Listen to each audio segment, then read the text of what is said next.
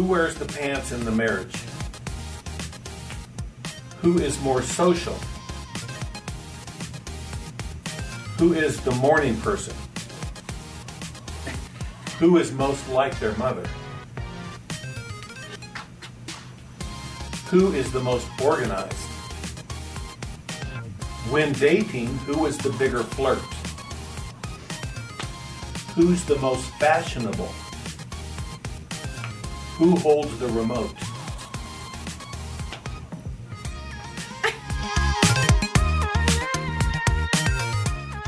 Well, it's unfair to ask who's more fashionable when I dress like a 60 year old man every weekend. That's unfair. I can't ask that. I, I look like I'm about to go golfing. No, guys, hey, I want to welcome each and every one of you, and thank you so much for coming and hanging out with us. Whether this be your first time or this is your uh, hundredth millionth time, I want to welcome you all the same and say thank you uh, so much. We're honored by you being here, and I have a good expectation that the Lord's going to do something good in your heart today. But we are in the middle of a series called The Way Back, and it's kind of taken, uh, there's three parts of it that's going to take the first quarter of the year. The first one was The Way Back to God, which was in January. This one is The Way Back to Relationships, which is this month. And if you want to know March, you got to come back in March and find out. Uh, but specifically with The Way Back in Relationships, two weeks ago we had Pastor John talk, and it was an absolutely um, convicting, um, encouraging message. So if you haven't heard it, I want to encourage you to listen to it. And then last week we had Pastor John and Chris do it, and the same exact thing. It just the conviction and just their openness and their tenderness and their vulnerability. Um, you know, one thing that you'll notice uh, from the top bottom, from the top to the bottom on the teaching team and the pastors here is that we try to be very vulnerable and very upfront because we are humans. We're not perfect. And uh, today, since I'm talking about marriage, I am putting myself at risk to be flayed. I'm putting myself out there to be vulnerable and to talk to you guys about it. Uh, but before we go any further, I felt like the Lord said, Daniel, I want you to start off with the scripture in Ecclesiastes. It's not going to be on the screen. I'm just going to read it to you. It says, There is a time to be born and a time to die, a time to plant and a time to uproot, a time to kill and a time to heal, a time to tear down and a time to build a time to weep and a time to laugh, a time to mourn and a time to dance, a time to scatter stones and a time to gather them. And it goes so on and so on. That's just a quick little snippet of it. But I bring this up to you because can we agree when, when Solomon was doing this, when he wrote this, he may, may not have been the first person to realize this, but life is cyclical. He was the first one to put maybe ink on a paper and write it down, but life is very cyclical. So, for example, I think for people, I'm 29 years old. I believe since life is cyclical, I've been through some things where can relate to someone that's in their 60s. I can relate to someone that's in their 70s, their 40s. And I believe even teenagers can relate to someone my age and older and so on. I believe God did that because initially, before the fall, we were perfect. We wouldn't have those seasons. It would be an eternal joy, and we would be made perfect through Christ, through being with Him, right? It would be perfect. But when the fall happened, we have these seasons. We have these seasons where we're going to have times of sadness, we're going to have times of mourning, we're going to have times of joy and happiness, a time of celebration. And I believe the Lord said, Daniel, I want you to say this to them because if life is cyclical, then we can come to the acknowledgement that marriage is cyclical. That in marriage, we're going to have times where it's really good. We're going to have times where it's really hard. You're going to have seasons of fighting. You're going to have seasons where you feel fall, far apart.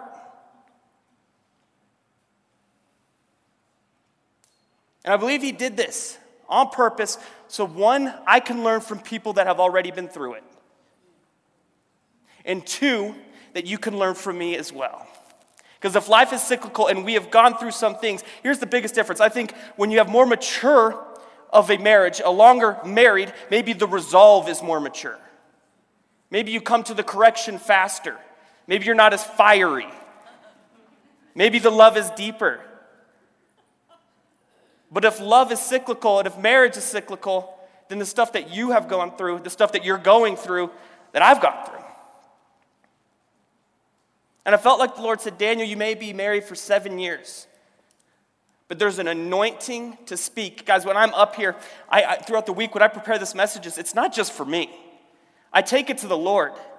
And every time before I come up here, I say, Jesus, let me be your vessel. So it's not a matter of maturity, it's not a matter of how long, but it's a matter of an anointing that comes over a person and God coming down and touching earth. So I implore you today to open your hearts and to listen to what God has. So I want to talk to you today about this. And I never, I've never heard about it personally in a church before. Um, I don't know if it's because the church just shies away from it or whatever it is. Maybe they're ashamed of it. Uh, but I want to talk to you about fighting. Okay, and not just fighting, but fighting well. So, who here has fought with their spouse before? If your hand is not up, then you're probably fighting right now. and you know it's the truth. Everyone has fought. But there's a huge difference between fighting and fighting well, yes or no? And there's so many different styles of fighting. My goodness. If you could have seen Holly and I, I mean, we made it what, one day on our honeymoon and got in a fight? I think, I think you guys have heard the story. The second we woke up, she's a morning person. They asked it. I am not. She goes, Daniel, what are we doing today? I go, You know what it says about a loud person in the morning in the Bible? And she goes, What? And I go, It's taken as a curse and not a blessing. And I'm like, She rolls over. I'm like, Okay, I lasted 30 seconds. So that's, I got to learn.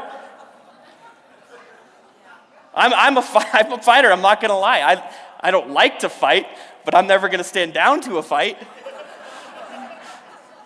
And I learned my lesson. I was like, please forgive me, Holly. Please forgive me. So I want to talk to you about fighting. And I think it's interesting because I do think the church is ashamed of it. I think it's something that they shy away from because it's almost looked down upon if you fight. But anybody that's in a relationship, anybody that's married, you are going to fight. And you're going to have seasons of fighting.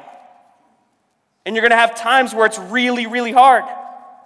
And you're going to have to press forward. And I felt like the Lord said this Daniel, whether the people that are here today are married or not, that this message is applicable to every single human being. Because you're going to fight with people all around you. This may be a, a relationship series that's uh, dedicated to this exact topic, but I can promise you this much you are going to fight with people. So, how do you fight well? And the whole thing that spurred this entire, I guess, message, this, this topic, is a few months ago, there's a, a, a person, a, a, couple called Penn and Kim Holderness. And they're like social media personalities. They do like parodies for like, I think they got really popular in COVID because they did like parodies in COVID, like songs and stuff like that. And they're hilarious. But they, they had, on screen, it looks like they have such an amazing marriage, right? And then they come out and they humble themselves and they wrote a book called Everyone Fights, So Why Not Get Good at It? And I was like, interesting. So I caught it, I read it, and, and it just captured my heart. And the Lord was like, this really isn't something that's talked about enough in the church. If we do fight, then why do we shy away from it? Why do we shame people for fighting when it's healthy fighting? So today we're going to talk about fighting well. I uh, titled my message The Seven Year Scratch not the seven year itch, because I'm in seven years, and I want to talk to you about a few techniques that Holly and I have done in our marriage, uh, I guess, to um, stop that itch and scratch that itch. Uh, but before we get in, would you join me in prayer? Lord, uh, you are so good. Um, I humble myself, and I come before you, Lord. I pray that every person that's in this room, Lord, would be able to take something that they would be able to take something and apply it to their marriage, apply it to their relationships around them. I pray that your words would be spoken today. Lord, you are so utterly good. And the only reason we're here is because of how good you are. So we thank you. In Jesus' name, amen. So the first technique that I want to talk to you about is very simple in nature. It's kind of a no duh, but hard to do, and that is to communicate. What? Communicate? Yeah, okay? And there's a difference between communicating and talking to, talking at. Okay, so the first tool is communication. Why is this so important? In the Bible, it says this, James 1, 9, uh, 1 119 it says this know this my beloved brothers let every person be quick to hear slow to speak and slow to anger in Proverbs 12, 18, it says this The words of the reckless pierce like swords, but the tongue of the wise brings healing. Over and over and over in the Bible, it talks about the power of our words. The power of our words. So, when I talk to you about communicating, really what I want to talk to you about is actively listening and talking in a way that, is, uh, that people can receive. Where you don't just talk at, but that you communicate with. I mean, how many conversations have you been in and you're just dazing, like going through a meeting and you're like, uh huh, uh huh. And then they ask you a question and you're like, I have no idea what we're talking about. And you know, it's, you know it's right. It happens to all of us, but attentively and actively listening to their spouse. I have a clip that I want to show you. Have you guys ever seen Everybody Loves Raymond? I love this TV show, okay? I love it for this fact that it's real. Maybe it's overreal because they fight in every single episode. Every single episode. But the one I want to talk to you about, I want to preface, it's the uh, suitcase one. I don't know if you guys have ever seen this one. So they, uh, Brenda, or what's her name? Sorry, give me one second. Deborah, thank you. I mean, it's hard when you're up here. I had it. I even wrote it down. Okay, so Deborah and Ray get home from a three week trip, okay? And they share one suitcase and they leave the suitcase on the stairs, right? Okay, and then they're like, one is expecting the other to bring it up, and the other is expecting the other one to bring it up. So three weeks later, the bag is still there, and Ray's got to go on a trip, and he's got to decide. And the, they, they both know that they've seen the suitcase. It's on the stairs, it's right in front of them. So I want to show you what happens when we don't communicate well. Would you guys play that clip, please?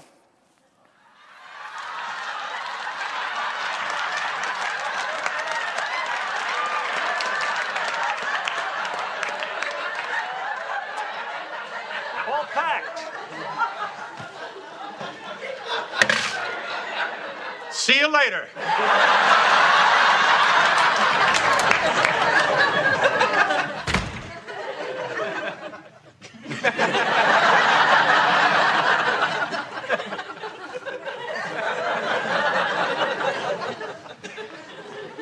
What are you doing? What? Just packing a soda for the road. Problem? That's how you're getting on the airplane. Yeah. Yeah, I'm, I'm traveling light. I'm traveling loose. What, what, are, what are you, a hobo? Why don't you take the suitcase? What suitcase? You know what suitcase. Are you referring to the suitcase that you haven't moved in three weeks? Is that the suitcase to which you are referring? Why couldn't you move it? Why couldn't you move it? All right, you are not going to the airport with a grocery bag. Take the suitcase. You know what? I don't need it. Okay, you know what?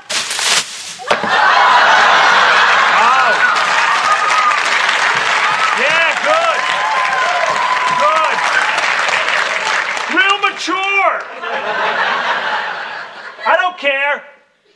I don't care. Thanks to the good people at Waldbaum's, I got a complete set of luggage right here. All the luggage I need right here. Waterproof, beautiful luggage.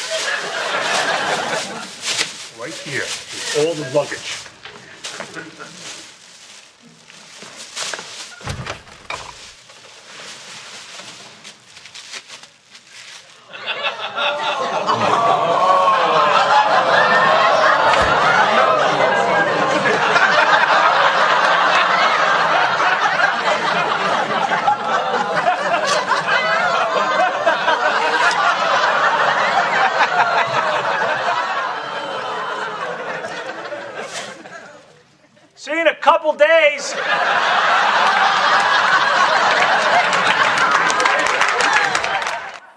I know this is a little bit of an overreaction, but seriously, how many times have you gotten in a stupid fight over something as little as a suitcase? And it's, you know what? It's because we're not communicating. So I want to talk to you about some tools in being able to communicate well. The first one is unspoken expectations. Unspoken expectations. I have a few of those, uh, of the most common unspoken expectations. Some of them are house cleaning and maintenance, money management, frequency of lovemaking, boundaries with the in laws, work and marriage, childcare responsibilities, punctuality, celebration, uh, celebrations, meal prep, and meal times. Out of any of those, by a raise of hands. Do any of those strike a chord with you? Multiple of them. Multiple of them. So, unspoken expectations is a thing that you expect someone to do without communicating them with it. So, how many of those unspoken expectations do you have in your life? I remember when, when we first got married, there was a few of these expectations that, like, so Holly's family grew up with putting the silverware up in the dishwasher, right? I grew up with putting it down. So Holly would expect me to put it up, but I would always put it down. She'd be like, Why are you putting it down? I'd be like, Because I was raised to do this. So it brings up this point that your expectations are molded and builded by your upbringing. The people around you, your parents. So your expectations and other people are molded by your upbringing. So, another example with Holly and I, I remember when we first got married, I grew up in a very punctual family very punctual, had to be on time for anything. And actually, Holly's family is really punctual, but um, I guess it didn't catch with her because she's not very punctual. So, so I remember when we first got married, we would go to Lakewood. We were living in Castle Rock, and we would have to drive to Lakewood, right, together. And we had to be there early. We're the youth pastors, nursery coordinators at the time. So we had to be there a few hours early, and we had to go twice a week, you know, each week, and Saturday, Sunday and to the point where we would be like 30 minutes late and i was getting in trouble and i'm like oh we gotta go we gotta go we gotta go we gotta go we gotta go. And then you know if anybody has an, an, someone that's not punctual you know that turns into a fight i'm hurrying i'm going as fast as i can why didn't you start 30 minutes earlier? Blah blah blah like you know the whole the whole thing. And to the point where i was just like whatever we'll take separate cars because i am done fighting i'm done being late. So for four years we took separate cars to Lakewood. Is it worth it? Absolutely, because I didn't want to fight on Sunday mornings. So, what are those unspoken expectations in your life? I heard a quote that said this unspoken expectations are premeditated resentments. Unspoken expectations are premeditated resentments. So the person that you said, I do to, the person that you love, the person that you said, from death do us part, through health and through sickness, when you're not communicating your expectations, you're setting them up for failures and you're setting yourself up to be mad at them. See, when you have the lack of communication in your relationship, you are just setting yourself up for another fight.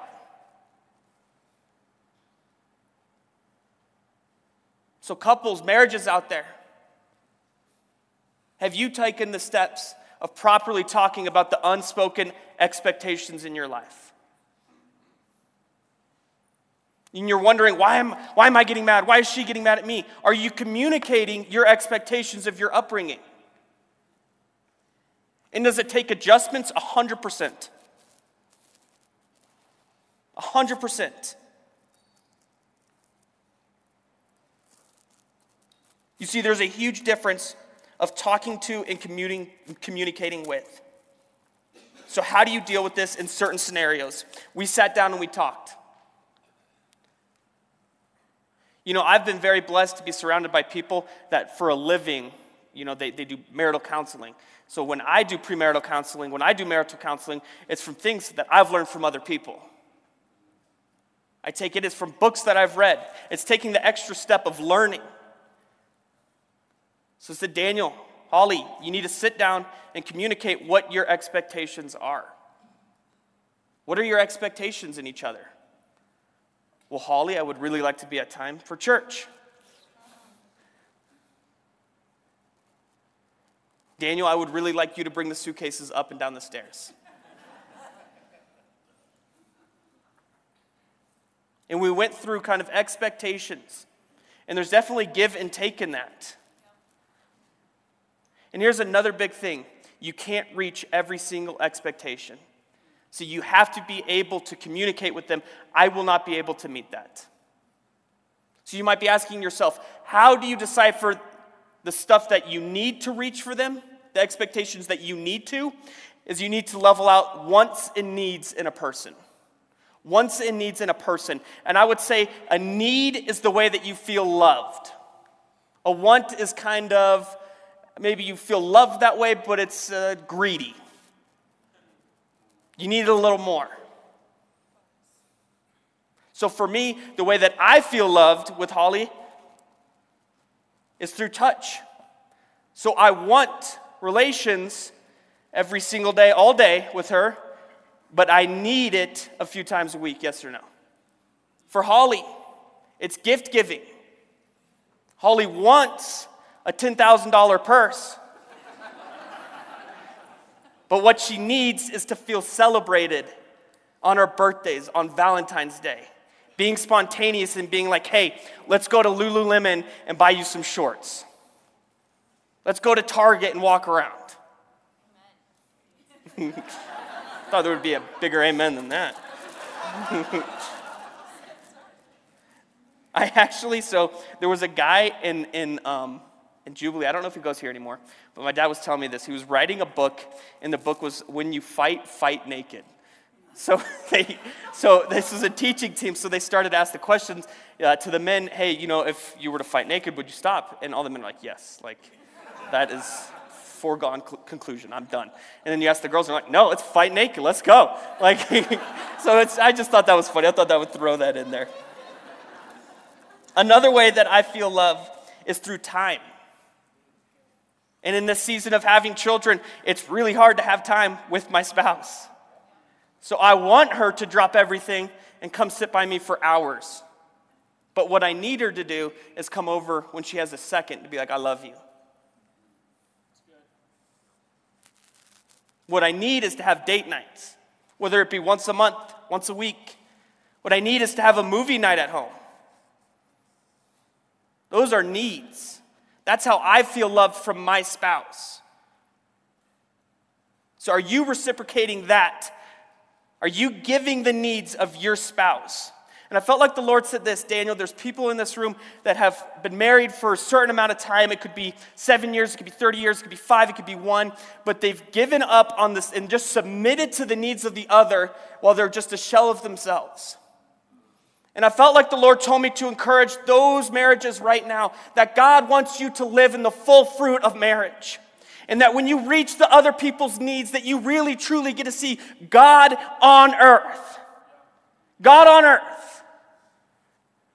We are both created in God's image. And we're in that relationship with the Lord, and it's that deep and that intimate time, and we're pursuing it. And then when you're reaching each other's needs, it is the perfect picture of God on this earth. Are you reaching the needs of your loved ones?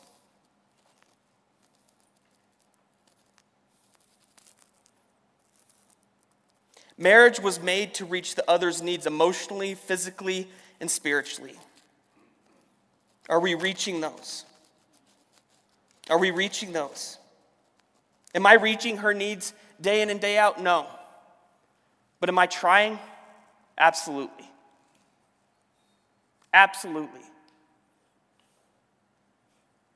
And I'll say this for the other person that maybe isn't getting their needs reached, you need to have grace, especially if you see an effort.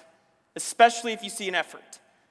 Because it takes time. When I, Holly and I sat down and talked about our expectations, it took time to implement those expectations in. So be patient in that. If you want to stop 75% of your fights, if not more, before it even begins, then communicate. Talk about these things with each other. God gave you ears to hear and a mouth to talk. Use them for good. So, what's another thing that Holly and I have implemented uh, and that's scratched the seven year itch? It's coming to the realization that you are not each other's enemy. It's coming to the realization that you are not each other's enemy. In Ephesians 6:12 it says this, "For our struggle is not against flesh and blood, but against the rulers, against the authorities, against the powers of this dark world, and against the spiritual forces of the evil in the heavenly realms." You see, church, we need to come to the realization that the enemy is pitting us against each other. That the enemy wants us to think that we're enemies. And that's not just in marriage, that's in this realm right here. The enemy wants us to be not loyal to each other. He doesn't want us to be in community. He wants us to be in strife. He wants us to argue. And that's a whole other message about, you know, an offendable heart. But we're talking about marriage, so I'm going to stick to that. Coming to the realization that we are not each other's enemies. Guys, we live in a fallen world. We are humans and we make mistakes.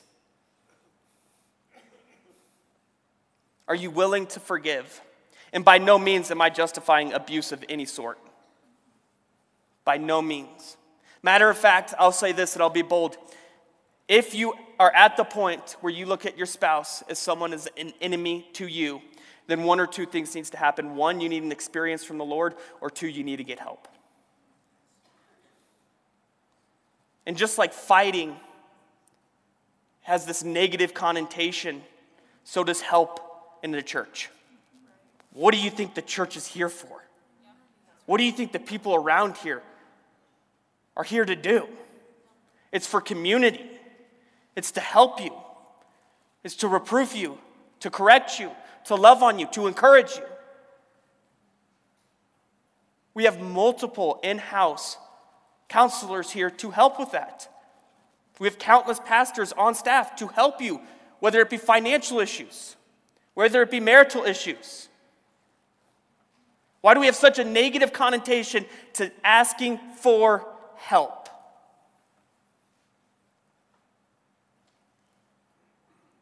See, church, what you need to realize and what you need to remember, because maybe there's someone in here at that point where they look at their spouse as their enemy, is I want you to dig deep and I want you to remember why you married that person.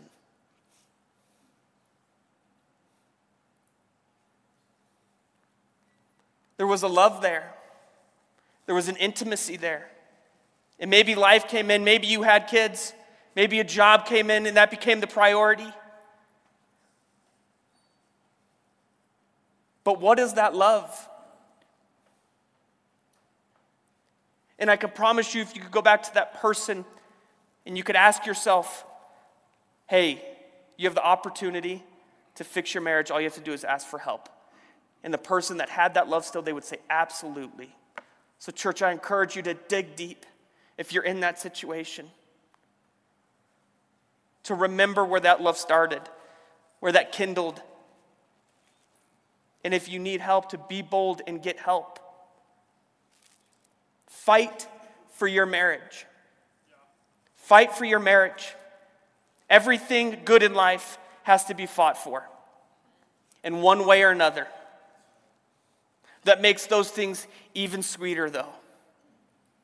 We live in a day and age where you get married and then you get, you know, start looking at the enemy at them as an enemy. And you go, strike one, let's go for another one. And I'm not saying in here specifically, and I'm not saying maybe it wasn't your issue, maybe it was the other person, but as a culture as a whole, how often do we do that? Divorce rates have skyrocketed through COVID, and it's just as high in the church as it is out of it. If we're supposed to be God's people, if we're supposed to be Jesus to this world, then why are we so easily giving up on what we used to fight tooth and nail for.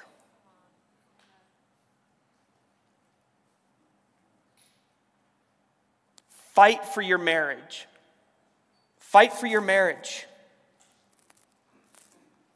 So it raises this question How do you respond when fighting? Do you respond in anger? Do you shut off? Do you attack with sharp words? I believe the real question is, is what is your spouse's and what is your fighting style? And I believe this is also molded by our upbringing, by what we see. So for me, growing up, I know you guys all want to hear this. We're yellers. Our family loves to yell, good and bad. And I ask permission, so don't worry. I remember this one time, I think I was like six years old, seven years old, and we were getting our haircuts, and we would take our turns by like sitting in the car, and then one would go in, so on and so forth. But my mom would stay inside. And I remember this guy was smoking this cigarette, and he gets to the end of it, and you know, stomps on it. And I jump out of the car, and I'm with David and Katie, and they're like, "What are you doing? What are you doing?" I'm like, "Just watch, watch, watch, watch." And I get it, and I, you know, I saw it. I don't know. I saw it in a movie, so I threw it down, and then I, and then I get back in the car. I was like, "Mom didn't see. Don't worry." Okay, and then mom gets in the car, and I, I'm pretty sure it was Katie, could have been David, that you're like, Daniel smoked a cigarette, like the second she got in. He goes, What? And oh my gosh. I know last week you hear her on stage, she's got the sweetest little voice. Holy cow. I was I was done for. I was done for. It was it scared me. And you know, I think it's about like because my wife Holly used to be this really quiet and like I think there's something about being a mother where like it's just like you can yell like, oh, like oh my gosh. So Holly's family's fighting style was completely different than that. So when we first get married, I'm yelling or whatnot, and, and she's like, Why are you so mad? And I'm like, I'm not mad. Mm, what's wrong? I'm just, I'm just expressing myself. She's like, No, that's what you do when you're angry. I'm happy though. Like, what are you talking about? The Eagles just won the Super Bowl. Like, she's like, Why are you yelling at me? Because I want you to be excited with me. No, I'm just kidding. What is your spouse's fighting style. So, one thing, if there's any shouters in here, that I could encourage you more than anything that Holly and I had to work through, probably one of the most things in our marriage, is coming to the realization uh, with me being more vocal, is to make sure that my spouse isn't suffering in silence. Because when you're the vocal one, you're the one that can kind of domineer, dominate. So it took me coming to the Lord, Lord, humble me. Work on me with my sharp words. I remember growing up, the way I would, you know, get in a fight with my siblings, other than David, David and I would just fight each other. But like with, I had two sisters, I was very sharp with my words. Can't wait till you move out. Like just really mean stuff. It was just rude. So I get married, and I was 21 when I got married, so still young, still dumb. And I was, and she was 20. We were young and I was sharp with my words. And her fighting style, she would just shut off towards me. And I'd be like, What's wrong with you? Why aren't you communicating with me? Why aren't you talking to me? She's like, You're not letting me. And what I was doing in the first two years of marriage was making her suffer silently.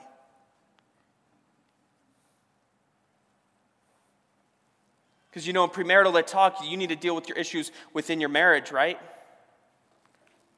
You're not supposed to gossip, which is 100% true. But if you're suffering in something, then go to a pastor. Go to someone that's been through something like this. And they said, Daniel, you are letting Holly suffer in silence.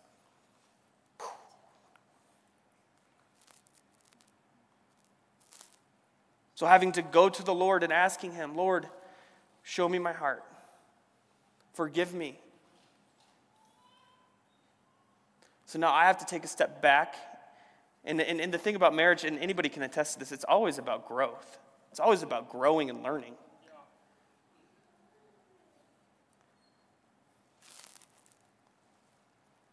So I had to do that with Holly. And now she has louder lungs than I do. So.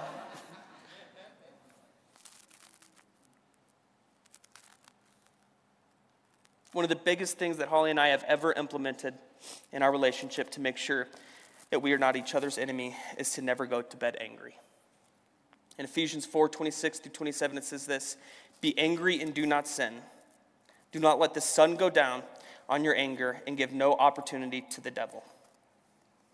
I read an article last week. It was like a men's article, and it talked about how, like, you know, the old proverb, like, you know, the old proverb was talking, and it's actually okay to go to bed at, like, angry at each other. I'm like, this is just a secular person trying to, to be God. You're going to go over the word and say it's okay to go to bed angry? So, one thing that we've always implemented is never to go to bed angry at each other. See, here's the difference though. You can go to bed with differences, but don't go to bed angry. So, we can fall asleep with differences. And I remember a few months ago, Holly and I had this doozy of a fight. She's like, All right, I'm going to bed. Um, I said, okay, you know, we always say, I love you, love you. And she goes upstairs, um, and I could just tell that she was, you know, not happy. And um, uh, one thing that has always stuck with me that my dad told me, and maybe it's not for you, but for me it is um, Daniel, the man always needs to be the first to apologize. And maybe there's some wrongdoing on the other side or whatnot, but for me, it's, it's one of those things that well, I get in a fight with Holly, and then, you know, she'll go upstairs, and then just that voice, You're the man, go apologize first. And I'm like, Dad, why did you tell me that? Why did you tell me that? So we get in this doozy of a fight. She's upstairs. And I remember I go up, and I felt like the Lord said, Daniel, I just want you to lay next to her. I could tell that she was mad at me, I was mad at her, but I want you to just go lay next to her. So I go and I lay next to her. Not one word spoken, not one word said, and we just laid there. We just laid there. And I said, Okay, I'm going to go back downstairs. And she goes, Thank you. See, we didn't fix the fight in the moment, but we were able to come to the conclusion of, hey, that we're at a different part and we'll fix it tomorrow. You can go to bed and know that I love you for always and everything that's in me. So you can go to bed with differences, guys, but don't go to bed angry at each other. See, because when you allow yourself to go to bed angry, it gives the enemy the opportunity to paint the worst picture of your spouse. Why'd she do this? Why did he do this? I know you think it's so simplistic to say going to bed angry isn't a big deal. But I take this as the literal manifestation of our Lord. And if he says not to go to bed angry, then it means not to go to bed angry. And if he says to not sin in your anger, then don't sin in your anger. It's okay to be angry, guys. It's the stuff that leads to anger. If you fester it, if you don't deal with it, you can have differences. That's okay. But when you don't meet those differences, when you don't communicate those differences, when you don't fix those differences, that's when it festers, that's when it grows, and then that's when you start to pit against each other. That is my enemy.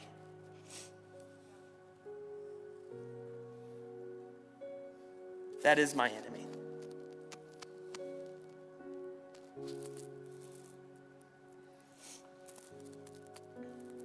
So I asked myself, how do I want to close? I, read, I, I, I love reading books. And my favorite one that I read at least once a year is a book by Stephen King. Okay, it's not a scary book, just it's called 11/22/63, and it's a, it's a time travel book. I love time travel. And he's, Jake Epping goes back, and there's a girl named Sadie, and they're both divorcees. And um, the, the lady that was divorced, the man was um, abusive and a c- complete OCD. OCD. And he would put like a broom like in their bed when they would fall asleep. Don't go over this line. And I remember, um, so but Jake's from the future, so he's already naturally lying to Sadie, who's from 1963 and before, right? And she starts to find out that, hey, you're lying to me, you're lying to me, you're lying to me. And it finally comes to the culmination of her saying this Jake, I'm not sleeping with another broomstick in my bed. And I felt like the Lord said to say this to somebody here today, even if it's just one person or multiple. Don't sleep with a broomstick in your bed. Don't let this lie and this deceit come in you. Don't let this fighting style of, of you being aggressive or you being too angry or you festering and letting it build up and then exploding get in the way of the true purpose of your marriage. And that's to enjoy the fruits that God has given you.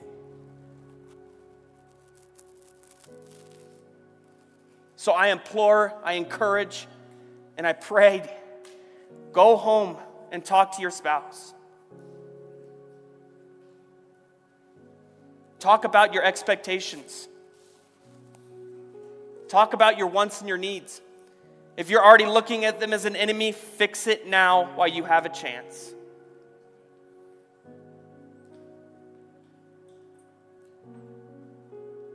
I implore this to you today. Would you guys pray with me? Lord, you are so good. We worship you. We surrender our wants and our needs to you, Lord. And we pray as you hear what's maybe somewhat of a funny message, somewhat of a serious message, that, Lord, people would be able to grow, that people would be able to learn, and that people would discover and remember the love that they have for their spouse. That you would renew things in them, that you would renew a love and a deeper love. Lord, that there would be grace where there was no grace, that there would be patience where there was no patience, that there would be love where there was no love.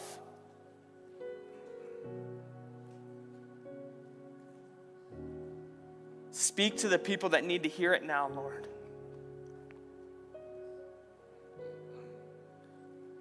You are so good and so faithful. In Jesus' name, amen.